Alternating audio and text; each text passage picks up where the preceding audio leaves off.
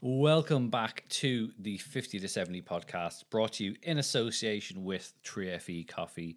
Check it out on 3fe.com or in many of their fabulous locations around Dublin. I'm Dave Humphreys.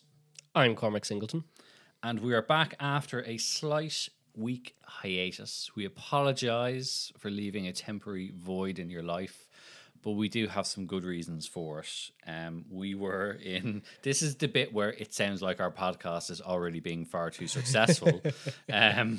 We were in St. Moritz. We were in St. Moritz at the ICE event.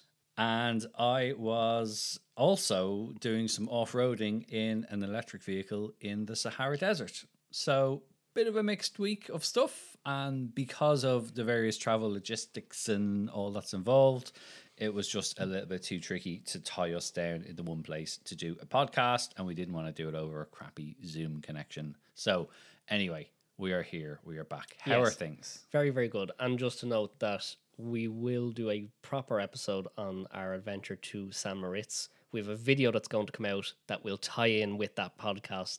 So if you don't hear too much about it this one, it's coming. Don't worry. We have been so busy for these last couple of weeks. We have so many things in the pipeline. If you don't hit that subscribe button right now, hit follow, do whatever you have to do, because I can't believe it's free. I can't believe we're providing this podcast to you for free. Anyway, so yes, I've been in Morocco. You have. You've been off getting a tan. I did not get a tan because I don't tan, and I had my Factor 900 sun cream on. Yeah, so basically there's a bunch of people who say, I can't buy an EV because I need to go to the shops and drop little Hugo to school. So therefore I don't have enough range. So Skoda invited you out to Morocco, or not just you, many people, out to Morocco to take some EVs. An Enyaq to the Sahara Desert, all the way down to the Algerian border. It actually turns out at one point we may have accidentally maybe crossed the Algerian border, but yeah. So the Enyaq, if you don't know, the Skoda Enyaq is kind of its version of the ID.4 or the Audi Q4 e-tron. They're all the same sort of thing. So they're MEB platform. And basically, I actually think it's the best of the bunch in the Volkswagen family, but they've updated it for 2024.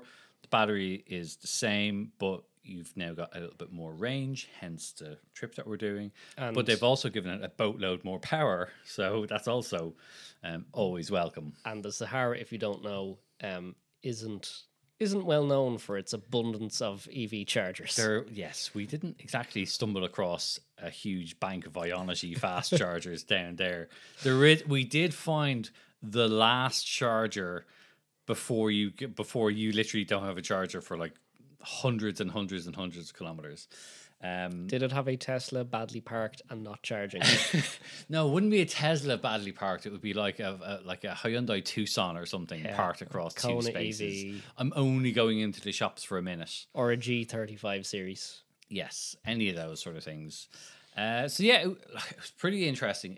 Morocco, if you've never been, it is a pretty spectacular country. It's one of those things that it is certainly probably one of the most European, Western of the African countries in that region.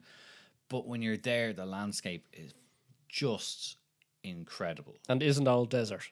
No, it isn't all desert at all. That's the thing, because you kind of have, like, we were out in parts of the, in Sahara, the desert, and I'll get to that in a minute. But actually, there are bits of it that are super lush, greenery. You have other bits of it that are so rocky and barren you could literally be on Mars, and you go through these kind of vast areas of just literally nothing. There's just a road that goes through there. Now, this is one of the most surprising things about it, is that the roads in Morocco are fantastic. You might think, hang on, this place, like, there are people that still live in mud huts here. The roads, the surfaces are absolutely incredible. Pretty much anywhere you go, as long as you're on tarmac. We did go off tarmac at several points, but that was fine. So the whole point of the trip was really, We wanted to sort of showcase what EVs can do, how far you can go, blah, blah, blah, blah, blah. We flew into a place called Ouarzazate, which is kind of south of Marrakech. And the reason we went there was we stopped off kind of first port of call at this unbelievable place called the Noor Power Station, which, as you may be able to see, some, like if you go and look at some of my socials, you'll be able to see some of the pictures. We'll put them on the 50to70 Instagram at 50to70. And this whole site is like literally something out of a Bond villain's evil lair kind of thing. Yeah, if you've seen Quantum of Solace, it's that. Yeah. This is proper crazy stuff. So it's a huge solar energy station that they have just outside Ouarzazate, and it is literally just bonkers how big this thing is. It's a couple of thousand acres of solar panels, and they do kind of, you know, various different types of solar panels. But the really spectacular thing is they're all numbered, and that is the Noor 3. And this is this huge, massive tower. It's 820 feet high, filled with molten salt. I mean, we're already getting into evil, despicable Bond villain plans. And a man came out to greet us and he was bald and had a cat. Yeah, exactly. So they've got this big, huge, massive tower, which you can see from almost anywhere when you're there. And this huge thing that is so bright, it is literally like shining an LED torch directly into your eyeball anytime you look at it.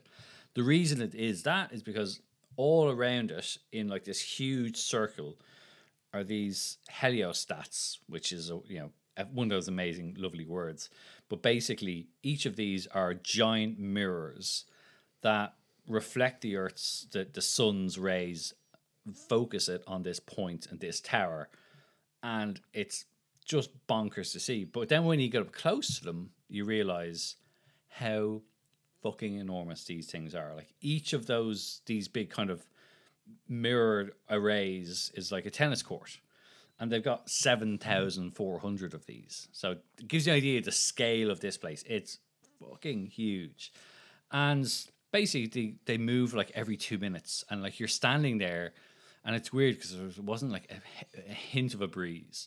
You're standing there, and then every kind of 2 minutes, you just hear these like things like grrr, grrr, and they're moving these massive arrays by like 1 or 2 degrees, because they're kind of like mechanical sunflowers. So they're following the sun round all the time to point all the light at this one big tower, which, as I said, is full of molten salt, which then that goes circled around, heats water that's inside, that generates steam, that generates that spins turbines, that generates electricity. So that's how it all works. I won't bore you with the whole science of it, but like to give you an idea, this thing makes enough electricity for about 2.3 million homes.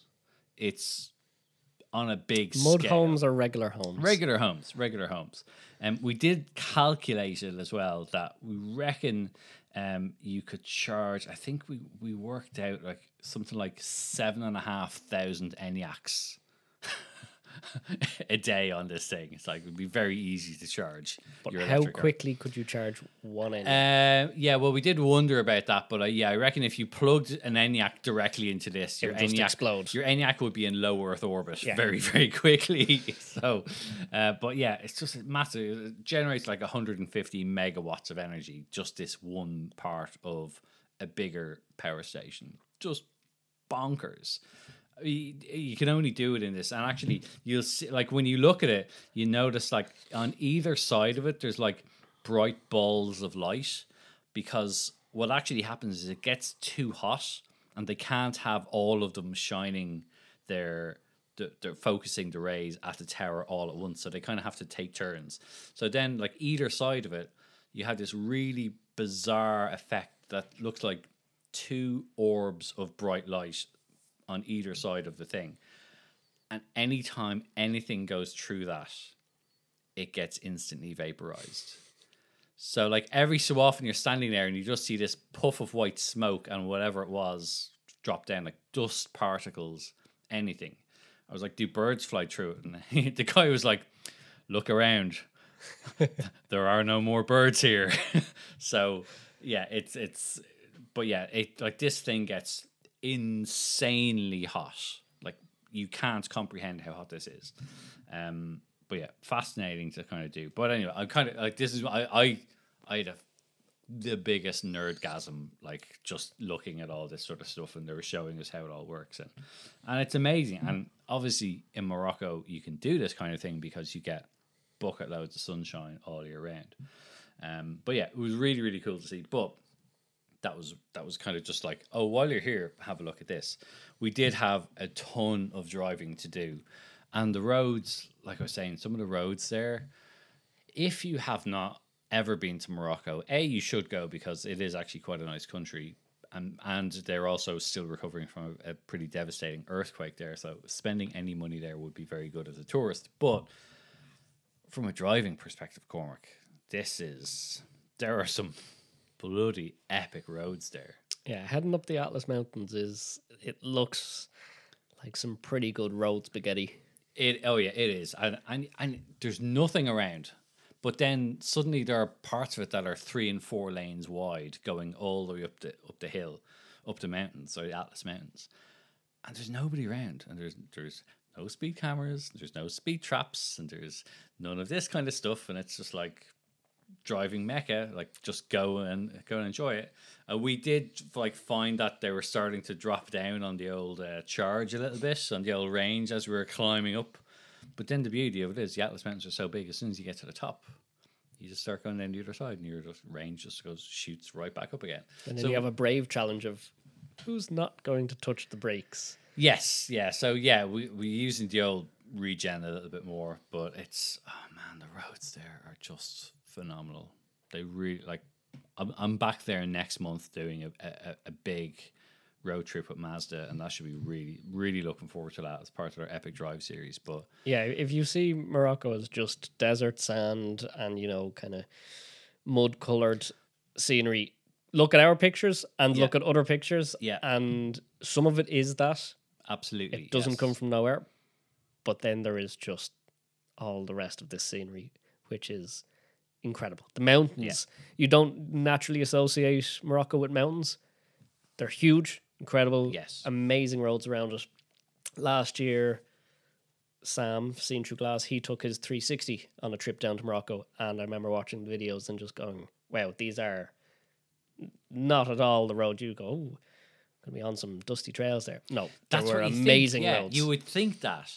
And that's the thing, we were driving around going, these are like, and we were just on normal road tires as well, actually. So it was, again, like another nod of confidence that they're like, you're not getting off-road tires, you're on normal road tires. The man hadn't came out that day and put the sand down on the road. Yeah, and it was absolutely like no problem. But the road, the only thing I reckon is either they're phenomenal at building roads, or because it's so hot and so dry that you don't get that kind of harsh winter thing, and it's like, oh, that's breaking up the road. Freeze-thaw action. Onion weathering, as geography school days might call you. So yeah, so we did that. We drove all the way down past like the Atlas Film Studios and all that kind of stuff where they make loads of like big movies, and then we went all the way out into, literally right out into the edge of the Sahara Desert. And we were in sand. We got to try out the sand mode, which thankfully did work pretty well. We had the all-wheel drive versions of the Enyaq, so it was no problem. And we had a campsite set up out in the Sahara Desert. And then at night in the Sahara, it is unbelievable what you see when you look up. Did you have a generator? Do we have a generator? For the cars? No, we didn't. So you are, for all intents and purposes, alone. Yes. Solo in Enyaqs. Yes. Just a camp of Enyaqs. Yeah. We left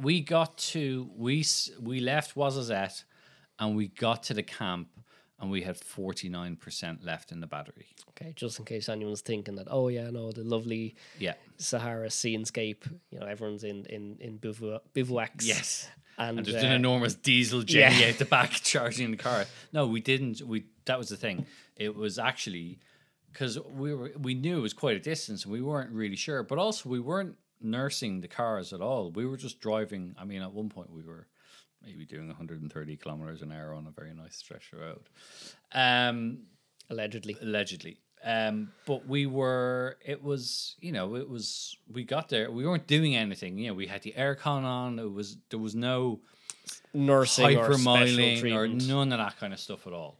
And it was absolutely fine. There was no issue at all. We got there, like I said, we 49%, and then we were going back anyway, back into stay in a hotel in one of the cities, and then that would have been fine. So we charged them when we were in there. So that was that. But yeah, it was absolutely no problem. But the sky over our camp was like literally when you open up that double page spread in National Geographic and it's a feature on the Milky Way. That's what that looked like. It was just, there is no, because you're so far from civilization, there is no light pollution. There's nothing. It's just, you're in the middle of nowhere. And the weirdest thing was, the next morning I got up and this amazing sunrise. Like the sky was lava, then it was orange, then it was purple. It was just like nuts. And there was not, literally it was like being inside a room. There was no breeze. It was dead still and no sound at all other than like literally camels and whoever was getting up and making a bit of noise, getting out of their very fancy glamping tent that we were staying in. And that was it. Spectacular. But then, yeah, so we drove back then. Big long drive. We went back into Ouarzazate. We did that. We charged the cars there, and then we drove all up to Marrakech. And again, it's just like everywhere. The roads are just phenomenal. But on that stretch from like Ouarzazate to Marrakech, you go along like kind of the base of the mountains, like through these valleys, and obviously there's rivers there and stuff like that. And suddenly it's all just like green palm trees and like lush greenery, and it's like, hang on, where are we? It's like, it's just this scenery changes all the time. But I want to go back to the camp for a minute because we met this incredible duo who also have an Enyaq, coincidence. So Renske Cox and Martin Van Pell, they spent the last 13 months driving their Enyaq from the Netherlands, their homeland, to South Africa and back. And then after they got back, Skoda were like, oh, could you come down on this event with them? They drove back to Morocco again. But they've this like really cool kitted out Enyaq that they just wanted to go on an adventure. But they're like, how can you go on an EV, you know, to do this kind of trip in an EV? Can you do it? So they basically modified the car. They got solar panels on the bonnet. They've got a cool roof tent. They got water tank inside where the rear seats would normally be, so they can have fresh water and showers and all this and loads of stuff. But they also have this phenomenal 60 square meter solar array that they set out every single night or whenever they want to charge, and they just charge the whole car pretty much most of their trip. They just did it off the sun, and that was it, which is pretty cool. Which is the best way to charge an EV is off the sun. Difficult here. Yes. Yeah. In Ireland, not so easy. If you're going to visit someone, it might take a month or two to get charged. But very, very cool. And also kind of it throws range anxiety out the window. Yeah. When you just go, I'm going, this is what I'm going in, and this is how I'm going to do what I'm doing. And obviously, yeah, it's different to a commute because you can, you know, take longer or time when you need to. But you're going to the Sahara. There isn't a man waiting there with a truck to bring you back. No. Should it not go your way. Exactly. Your phone isn't connecting to pretty much anything out there. Yeah. And yet, still relying on battery EV power. Yeah, yeah. And the sun. And the sun. And that was it. And so we did, and actually I did a video with them that's going to go up on the Complete Car YouTube channel.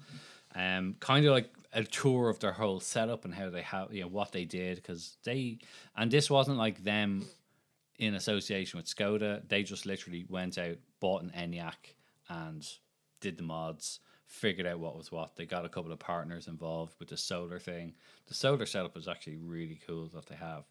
And they would just sort of find, you know, they'd go, okay, well, we're going to stop here for the night, and they'll set up a camp, and then they just put them all out. They charge for like a day or half a day, and then Which isn't a big deal because, you know, when you're doing a camping lifestyle, you pull up and you build your site anyway. Exactly. This is an extra 2 or 3 minutes of building an extra part. Yeah. And so it charges in the background while you are making food, reading, whatever. Whittling a stick. Like this wasn't like, this was not a, this was them kind of going on an adventure. They weren't like, oh, we have to, you know. It's more like them coming along going, let's see how they do it. Yeah.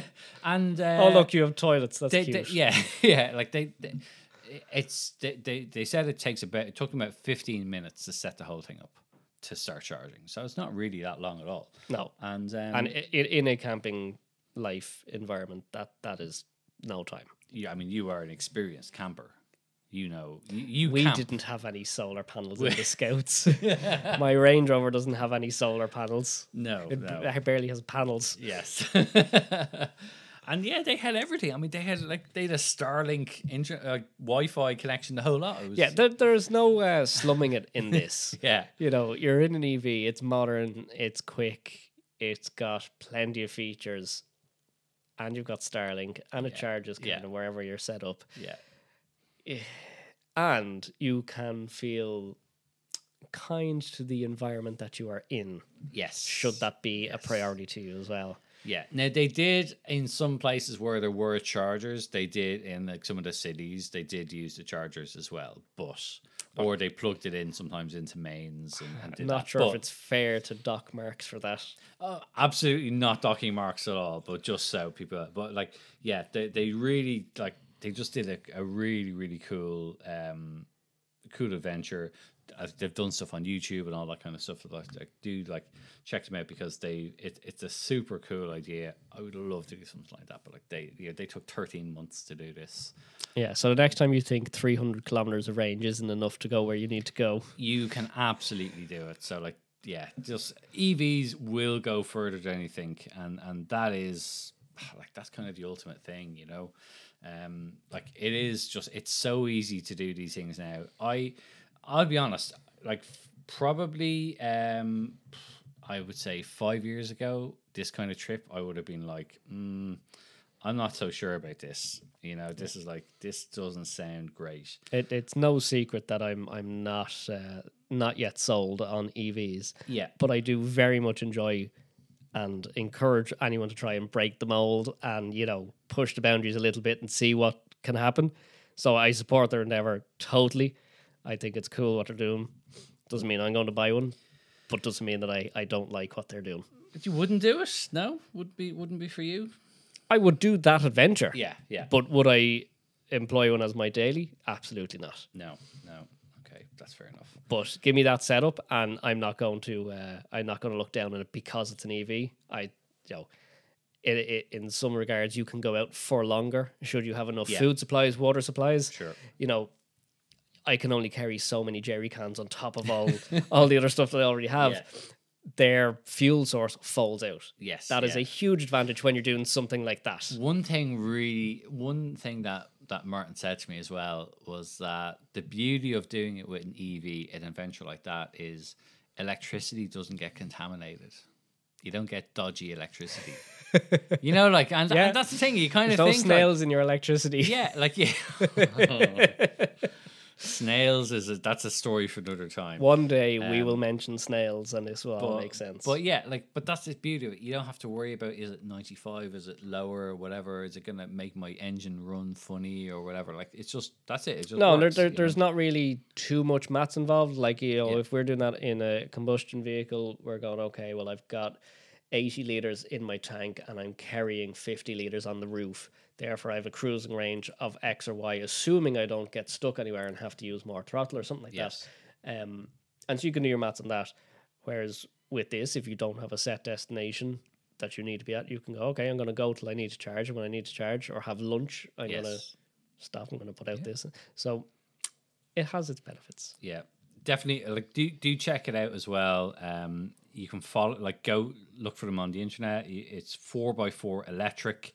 They're on, you know, Twitter, Instagram, LinkedIn, YouTube, all that kind of stuff. They did 38 countries, 38,000 kilometers in an EV, all the length and breadth of Africa. Yeah, and you can sit there and go, oh, Wouldn't be for me, no. And that's fine, as long as you accept that A, it's cool, and B, it's brave. Absolutely. So yeah, give the guys a follow, and they are also, I gotta say, they are the nicest people as well. They're Dutch, super of course cool. They are. Of course they are. I know, but they're just super cool. Oh, so, they're Dutch. It's one step short of we went to South Africa and back on a cargo bicycle. Yeah, planting flowers along the way.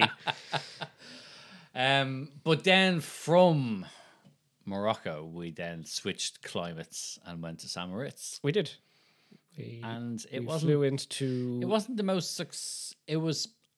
It depends which way you look at it. Yeah, it was definitely, for me, it was a glass half full event. So we flew into Zurich, where it was lovely and temperate and warmer than Dublin. Nice. Yes. And we first grabbed a quick look around a Microlino, which is a micro EV car, along the same lines as the Citroen Ami, but this brought you from Micro Mobility Solutions, which is the company that about 20 years ago gave us all the Micro Razor scooter, for which remember those? Yeah. Everyone shins remembers them. Do you know, I never had one. Well, there's other factors at play there. We get your mother down here and ask why. The rest of us who did have micro scooters, the dents in our bones and our legs will know exactly what that is. Anyway, not satisfied with just mobilizing children and smaller children now, you see them all on their pink scooters going to Montessori. They decided, why not make a car? It's a hell of a pivot. Maybe it's pepper grinders next. Yeah. So being unequivocally Swiss, they did a study and found that most people's return commutes were under 30 kilometers and on average had, again Swiss, 1.6 people. Yes. Per journey. So they said, okay, it can be small and it can be condensed and it can be EV. So they built this. And it is a modern interpretation of the BMW Isetta bubble car visually. Yes. You look at this and only one thing will come to mind. It is an Isetta. And it, little two-seat, very small, very light construction, small range EV. So we hooked up with the guys there and we got one for a couple of hours to go have a look around. Yeah. It is a car with some flaws. Mm-hmm. The electric motor is very loud. If you've ever been in a classic mini race car with a straight cut gearbox, it is that. It is like your ear is supercharged. The whine of this. Yeah. It was strong. The quicker you go, the more dogs can hear you. Yeah. It's not too bad, like setting off. It's kind of the same EV whir that you get from most things. This, it'll do a good 60 or up to 90 kilometers an hour. It'll do 90 kilometers an hour, yeah. But we were kind of having it up at 60-ish on this main road. And that was enough. Yeah, if you were doing a kind of sustained 60, you'd notice it. And apparently the developers notice it too because they give you a Bluetooth speaker in every car. Yes, yeah. Just a big one. Quite a big one. Drown that out. So that was one little flaw. The other flaw was that you can quite easily get stuck in it when the battery decides it needs to be turned off. Yes. I will definitely allow that to just be a hiccup with the one we had. We had got a test car. Yeah. And it did have a little niggle where we needed to turn it off and back on again. Yes. In the process of turning it off and back on again, for that moment, you can't open the door and get out. There is a sunroof, though. So there's a manual sunroof. You're not totally stuck in this. Again, there'll be pictures of this, and Dave half escaped through the sunroof. Yeah. You could see that. It's cute. It's cool. It's got a aluminium body. It is two seats adjoined. It's got like a big bench seat. Yeah. It's like when the Screen Cinema used to have like a couple's chair. It's kind of like one of those. Yeah, in the cinema. You need to be close with whoever you're in this car with. it's very ungraceful to get in and out of. There isn't... There isn't a cool way to get in and out. There isn't. Especially if there's two of you and the driver needs to get out, you're getting out too. Yeah. It's just tough. It is cool. It looks cool. It's sleek. It's a very good interpretation of, or homage, whatever you want to phrase it as. It is literally like they reinvented the Isetta. Yeah. And I don't want to call it a new Isetta because it's not. It is its own car. It is the Microlino. But if you are a fan of that design, then you'll love this. Now, I am firmly in Camp Ami still. Oh, we know. You will not peel the Ami away from me yet. I still think it outdoes the Microlino for one huge, huge reason, and that is the price. Yes. So an Ami in France will cost you like what? 6,500 euros, up to 8 if you're. It depends. There's different purchasing options, but even just say between 6,500 to 8,000 new from day one. Yes. That is it. You can lease them for less and all that. But the one thing with the ME is that it is also limited to 45 kilometers an hour. Yes, the AMI is a lot slower in both top speed and acceleration. It has a plastic body construction. And its windows flip open, whereas the Microlinos slide back and forth. It has got two separate seats that are fixed and don't move. And the entire interior is wiped down plastic. There are no materials. Plastic is the material. Yes. The Microlino has got some cloths and fabrics. There are some soft there's a headliner. Soft furnishings. But these come at a cost. Quite a cost. Which is? The car we drove cost 22,500 euros, otherwise known as nearly 3 Amis. Yes, which is also known as, are you absolutely insane? But then again, this is Switzerland, and there are people that probably so this car kind of has an air of, I don't want you to see my G63 in the city centre. I like the Ami because it's just bare bones. It is as minimal and as basic as a car can get. And the Ami is unapologetic. It is. Yes. And I like when manufacturers go so far into utilitarian with just how basic a car can be while still being interesting. The Microlino is cool. They're both really cool, quirky takes on monopod transport. For me, I think the Ami just hits it that little bit better. Incidentally, the Ami is also made in Morocco. What a time. You could do a factory collection and drive it home. The Ami. My only issue with the Ami, and I love the Citroen Ami, is that 45k top speed, because it is like a hard limit that it hits. Yeah, it doesn't run out of puff so much as hit a wall. Oh, yeah. It is like, it can drive. When you drive it, it can go. It could go faster. Is that because it is limited?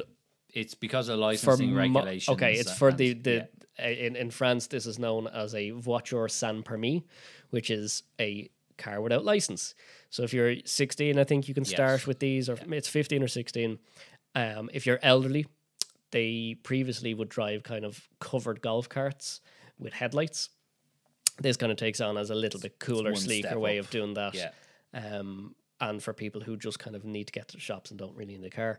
And also, I believe if you've been banned from drink driving after a certain number of years, you can have one of these before you get a real car again. Okay. Something like that. Yeah. So it has to be limited then to... Yes, that's why it is. Okay. Yeah. So, and I think... We just need to figure out a way of how you... What's the equivalent of a Joe Power map on a Citroen Ami? It can't be that complicated to do. I did actually speak to somebody I know in Opel in Germany, in Opel, and because they have the Opel Rocks, which is their version of the Ami, and it literally just has a different badge on it. But their engineers have been...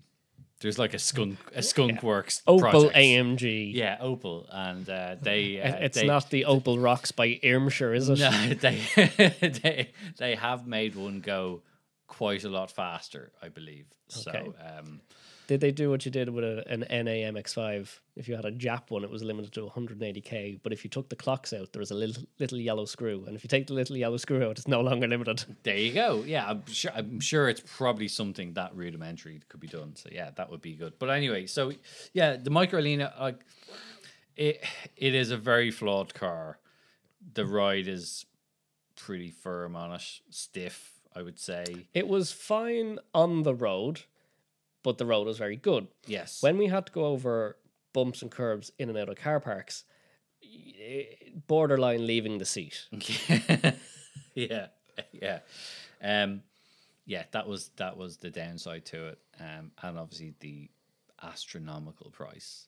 The price is a big one, because the Ami is basic, and it is no frills. It's the Ryanair of personal transport. But you get what you pay for, and you go, absolutely. I think it looked cool, and it's funky, and it gets me around, and it costs, in car terms, nothing. It is almost a free car. So you can forgive it for so much for that, especially if you're in and around town where it's meant to be used. If you go, well, I can't get in from, 30 kilometers away. That's when you need a car. There are other solutions available for that. To spend actual car money for the same experience starts to. Yeah. Anyway, it's cool. It is cool. Overall, it's cool despite its flaws. Yeah. At the very least, go look at the pictures. Yes. Yeah. Absolutely. And we will have a video. Yeah, and they look great, because it looks like someone's just taken it out of a rendering and plopped it on the road. Totally. They look very, very cool. And we actually did see a couple more go past us when we were there and heard them. Yeah. And before we saw them. It's funny. They kind of look like the ghost from Pac-Man just flying past you on the road. Yeah. Super cool. So we did that, and then obviously we were very kindly hooked up with a Volkswagen ID.4 from Volkswagen in Switzerland, and we set off from quite mild and sunny Zurich for the ICE in St. Moritz. Yeah, by the time we'd finished, we spent a couple of hours in the Microlino and then set towards St. Moritz, at which point we'd heard that 2 foot of snow had fell while we weren't looking at our phones. Yeah. And that the ICE is a concourse, and it's kind of like an ICE driving event. It's not quite racing because there's no competition in it, but there is a track on the lake and the cars do go around. Yes. So it is a classic car concourse event. This is like very wealthy individual. It's like when you have a car meet in Dublin here at, Font Hill Retail Park, and lads start doing rings in the car park. This is like an extremely wealthy version of that. Yeah, if it's a frozen lake in St. Moritz, and I'm drifting my 250 short wheelbase multi-million-euro classic car around. Yeah. So look, it's a big get together for everyone to do some willy waving and but it's all in the fun. Everyone dresses up in the tackiest of furs and everything like that. Ostentatiousness. Yeah. So this was happening on Friday and Saturday, and we decided to forgo the Friday day of the event. Because I was being an adult and road testing the Microlino. Yes, and the Saturday was when more kind of stuff that we were interested in was happening. So we leave and we check online and see that not only has 2 foot of snow fell, but the Friday has been cancelled. Bear in mind, this is an event happening in a ski resort, and it's called the ICE. Yeah, it's happening on a frozen lake. Cold weather is necessary for the event, otherwise it's called the sink. So 70 centimetres, 2 feet of snow fell, and we're heading up there, and they've pulled day one. They're trying what they can to do day two, and they are still holding the concourse judging in a underground car park that they have reserved for these cars to be well lit and judged and everything. So we think nothing of it, head up, grand. A couple of hours later, we arrive through St. Moritz. Again, it's not too bad. The snow has gotten deep, but we've made it through, no problem. There's been a couple of slow pokes. Apparently, the Czechs all go skiing in St. Moritz, and none of them have seen snow before. No. We were stuck behind some Czech registered Skoda. They were only Skodas. And Superbs, and the Czechs are a huge domestic buyer. My God, they could not drive at all. I'm sorry to any of my friends, Stepan, all you guys, but Jesus, like you let some people out of the country that you shouldn't let out. If you're checking at home, tune out. Yeah. If you're checking in St. Moritz last weekend, Jesus Christ, get a grip. So literally, we get through grand hotel for the night. Cool. Wake up next morning. It's a bit brighter, light snow, and we get up to. Oh no, sorry. That night in the hotel, we find out they've pulled day two. They can't clear the ICE event. They can't clear the lake. They can't do anything. They can't guarantee public safety. So they've pulled the event. There's too much snow. This is now turning into a romantic weekend with me, you and Killian in Poschiavo. Yeah, which is Switzerland masquerading as Italy. They speak Italian. The people are Italian, but someone moved the line a few feet across. Yes. So it's technically Switzerland. So we head up, decide to see what's going on, you know, look, I mean, we've come this far. We may as well go to St. Moritz. Let's see what we see. Pretend to be wealthy. If no one can get out, then that means the cars are trapped. Yes. So we can still at least see metal. So we get up. It takes forever. And there is all sorts of hullabaloo going on. We arrive in to see a classic Ferrari just coming out and around and around about, and kind of sets the tone of the day. So we park up, don the snow gear, and we start going around. So we headed straight for this car park called the Serlata, which is where all the cars were being held. And we walk up, and unbeknownst to us, they had not been letting people in. There was a huge controversy over, there wasn't too much of a contingency plan in place. So when this happened, they just shut everything down. And people were with tickets were trying to get into this area. It was the only place where any of the cars were that was in any way official. And they turned everyone away. And we walk up with no notice, with no checking online. We just went, we know where they are. Let's see. In the typically Irish way, I go, sure, we'll give it a go. We walked in with purpose. Walked in, flashed the tickets, and next thing you know, we're standing next to a Daytona race car. Yes. So straight in, no problem. They looked at tickets, went, on you go. We went, Jesus, this is great. Wasn't until hours later we found out just how fluky that was that we walked in. We literally had minutes of a window where they were doing this before the whole thing was shut down. And as if, you know, we knew exactly what we were doing. We just walked straight in. And so we got to see the cars. Some of them had left early already, but most were still in place. The owners and teams that brought them out were very cool. They were letting people walk around. They had kept them there when they could have brought them away, like some did. Yeah, there was a lot of goodwill to try and salvage something out of this. Yeah, and even, you know, we were getting some videos and some pictures, and owners were very, very quick to say, oh my God, I'm so sorry, let me get out a shot. Yeah. You know, these are huge price tag cars, and the owners were very, very cool about people being around them. We had Simon Kidston in his 73 Miura SV. There was a AC Cobra. There were a couple of Renault Alpine race cars. There was a Ferrari 250 California. 275. There was everything. There was all these really cool, top tier stuff. Aston DB4 Zagato. You know, old Maserati race Grand Prix cars. Like kind of anything and everything was there. And if you're trying to picture what all this looks like, fear not. We have a video. We have a walkthrough coming out. We'll go through all the cars. Just watch it and kind of then try place yourself going, this is all in one place. Yeah. In an underground, under a hotel, next to a frozen lake, when the cops are outside waving people on. Yeah. And you're just in this little world for a couple of moments going, this is weird, it's insane. Yeah. 100%. Yeah. So we walked through all the cars. That was really cool. We did our thing, got our pictures, got our video, head back outside where it is now bucketing down snow. We said, well, let's don our 15-year-old TikTokers and go car spotting around the place and see what we could see. So we got moving, and it's just a rolling car show.